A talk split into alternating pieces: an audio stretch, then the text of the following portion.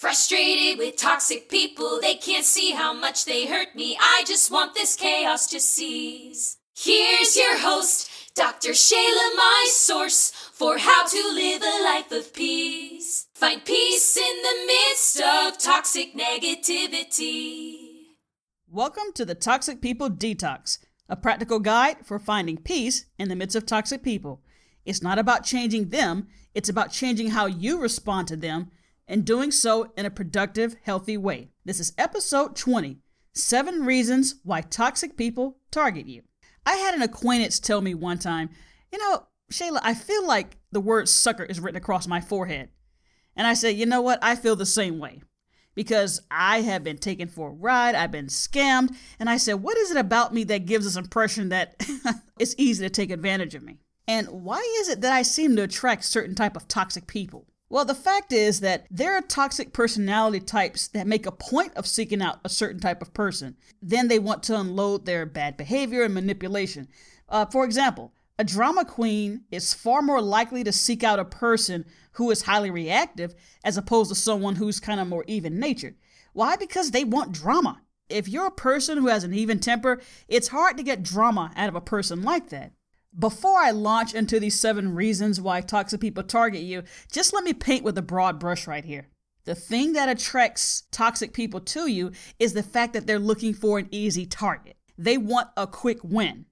And part of that is going after people who won't put up a fight. Now, understand, everybody's a target, but yet some more so than others. And if you're that type that doesn't like conflict, well, I need to rephrase that. If you're afraid of conflict, now, I don't like conflict. I hate conflict. I would do what I can to avoid it. But if I'm faced with it, yeah, I'll meet you halfway. In fact, I'll meet you more than halfway. An example was when I was in graduate school and I had a professor tell me, I want you to go get my laundry. And I was like, I'm not going to pick up your drawers.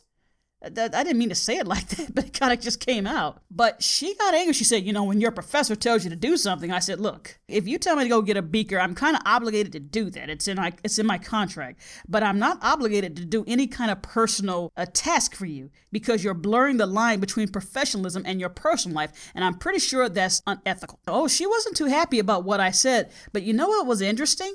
She never asked me to do that again. Never. And I've given this example before. I was part of a church back in the day, and they put my name on a list to teach Sunday school. And then I found out about it, and I said, No, I'm not doing that. I said, Look, if you all want me to do something, ask me to do it. Don't make these arrangements behind my back and then expect me to follow through. And yeah, you should have seen the look on their faces when I said that. But I had to nip that in the bud. I said, I, I want you to understand, respect my time. It doesn't matter how good the cause is, ask me first. And again, that situation never came up again.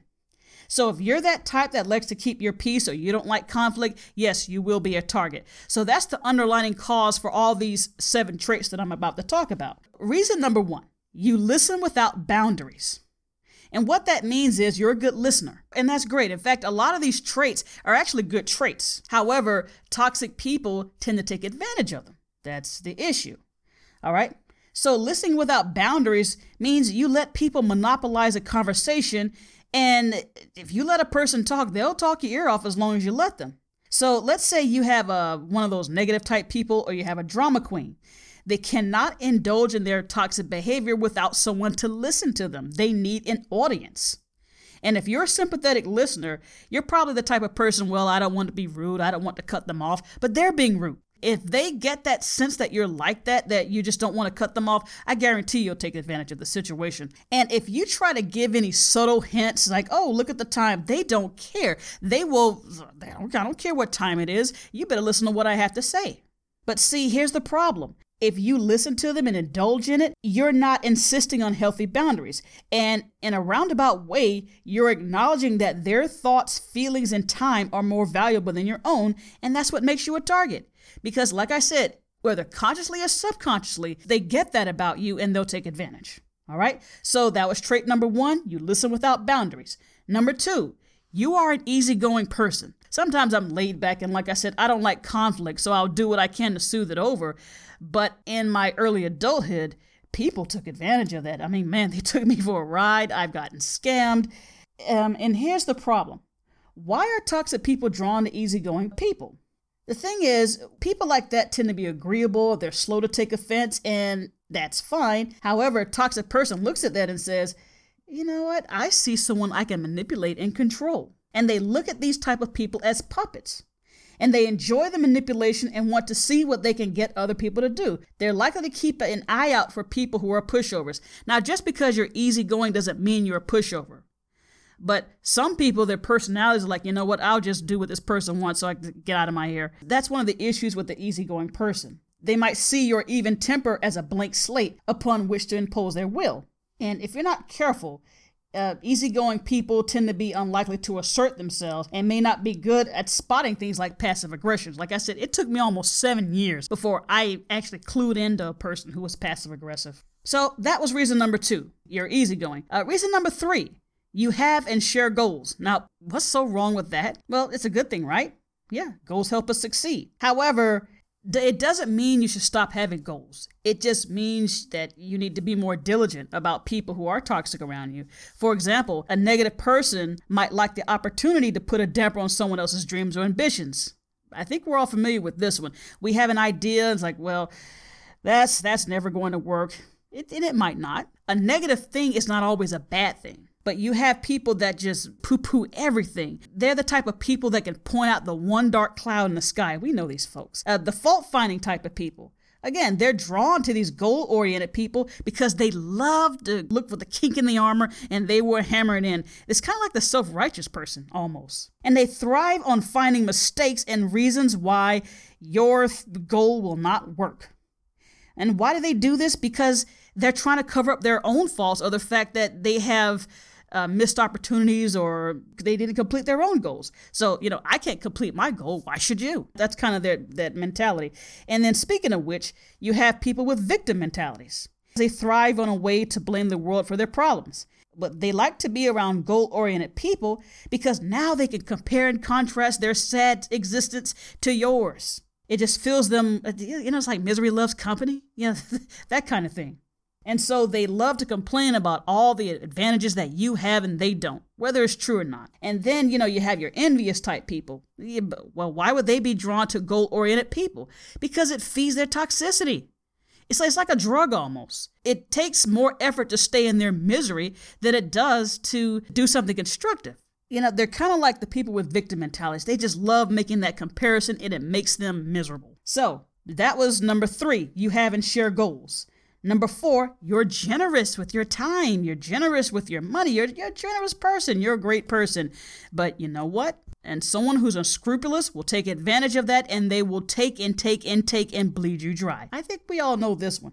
You might have a self sabotaging person that can take advantage of someone. Let's say if they're at work and there's a deadline and they know you're generous, so you know they'll play that they'll play their little card and they'll get you to do all the work. A generous nature will lead someone to try to bail them out constantly. Let's say if you're dealing with the arrogant type of person, they assume that their time is more valuable than yours. And they'll take advantage by bombarding you with emails, phone calls, because they feel entitled to your generosity. they feel entitled to your support. So, Number five, you are a natural peacemaker. You're the one that people go to to solve their problems. Now, why does this one make you a target? Because there are people, they may subconsciously seek help from you, but in doing so, they actually end up dragging you down. I like to think of it as this way. Back in the day when I was in college and I took intermediate swimming, and one of the things our swim coach said, you have to understand something. If there's one thing that's worse than drowning, it's a double drowning and that is you have a person who's drowning and then you swim out to go rescue them and then they pull you under and then before you know it then both of you might drown and so what he told us if someone is drowning you have to let them tire themselves out I mean, if you have nothing to throw at them, if there's no inner tube, no stick you can let them grab onto, let them tire themselves out because now they don't have the energy to fight you. They don't have the energy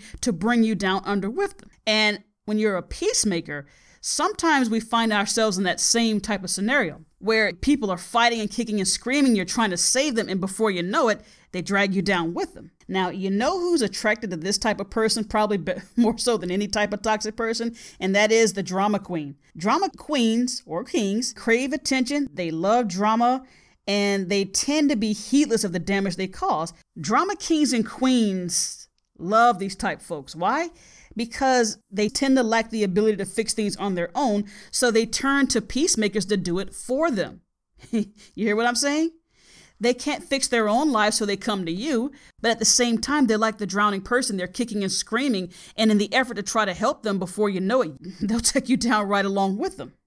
Now, it's not your job to clean up messes that they create. In fact, I had someone email me and say, you know what, I don't want to spend my time cleaning up other people's messes. I'm like, you know, good for you because I came to that realization probably in my early 30s, but this is when I started having all those health problems. Now, I do what I can to help people, but I've said before, I'm not Atlas hoisting the world up on my shoulders. It's not my job to save people. I can only give advice and give my perception, but whether people take what I say to heart or not is not up to me, it's up to them.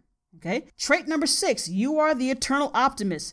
Why is this one a target? You know, you, you, want to see the good in people. You want to see the good in the situation. But the problem is, toxic people know that. And they know they can get away with stuff with you because, you know, you'll see the good in them. And so no matter how badly I treat you, you you want to see the good in me. You just want to believe that I can be a good person, that I can change. And you know what? If I were that type of person, I will take advantage. And, and before you know it, they'll drain you dry. And sometimes people like that just cannot see the forest for the trees. There's a lot to be said for optimism, but then there's something to be said for a healthy dose of skepticism. As one person put it, if someone tells you that he's a jerk, believe him. There's a reason why he told you that. For some of us, we want to see past that and say, oh, that, that could be a very good person. Look, oh, that person has potential. Look, I don't care about potential. It doesn't matter. That person could be a very good person down the road. Sure, that person can change down the road, but deal with the person as he or she is right now. Leave the change for the future that may or may not come. And then trait number seven, you're the popular person. Most people want to gravitate toward the popular person. Why? Because as I said, there's some toxic people, whether consciously or subconsciously, want to be the center of attention. And if they can't attract attention of their own, they will gravitate to someone who already has the attention and they will get it by proxy.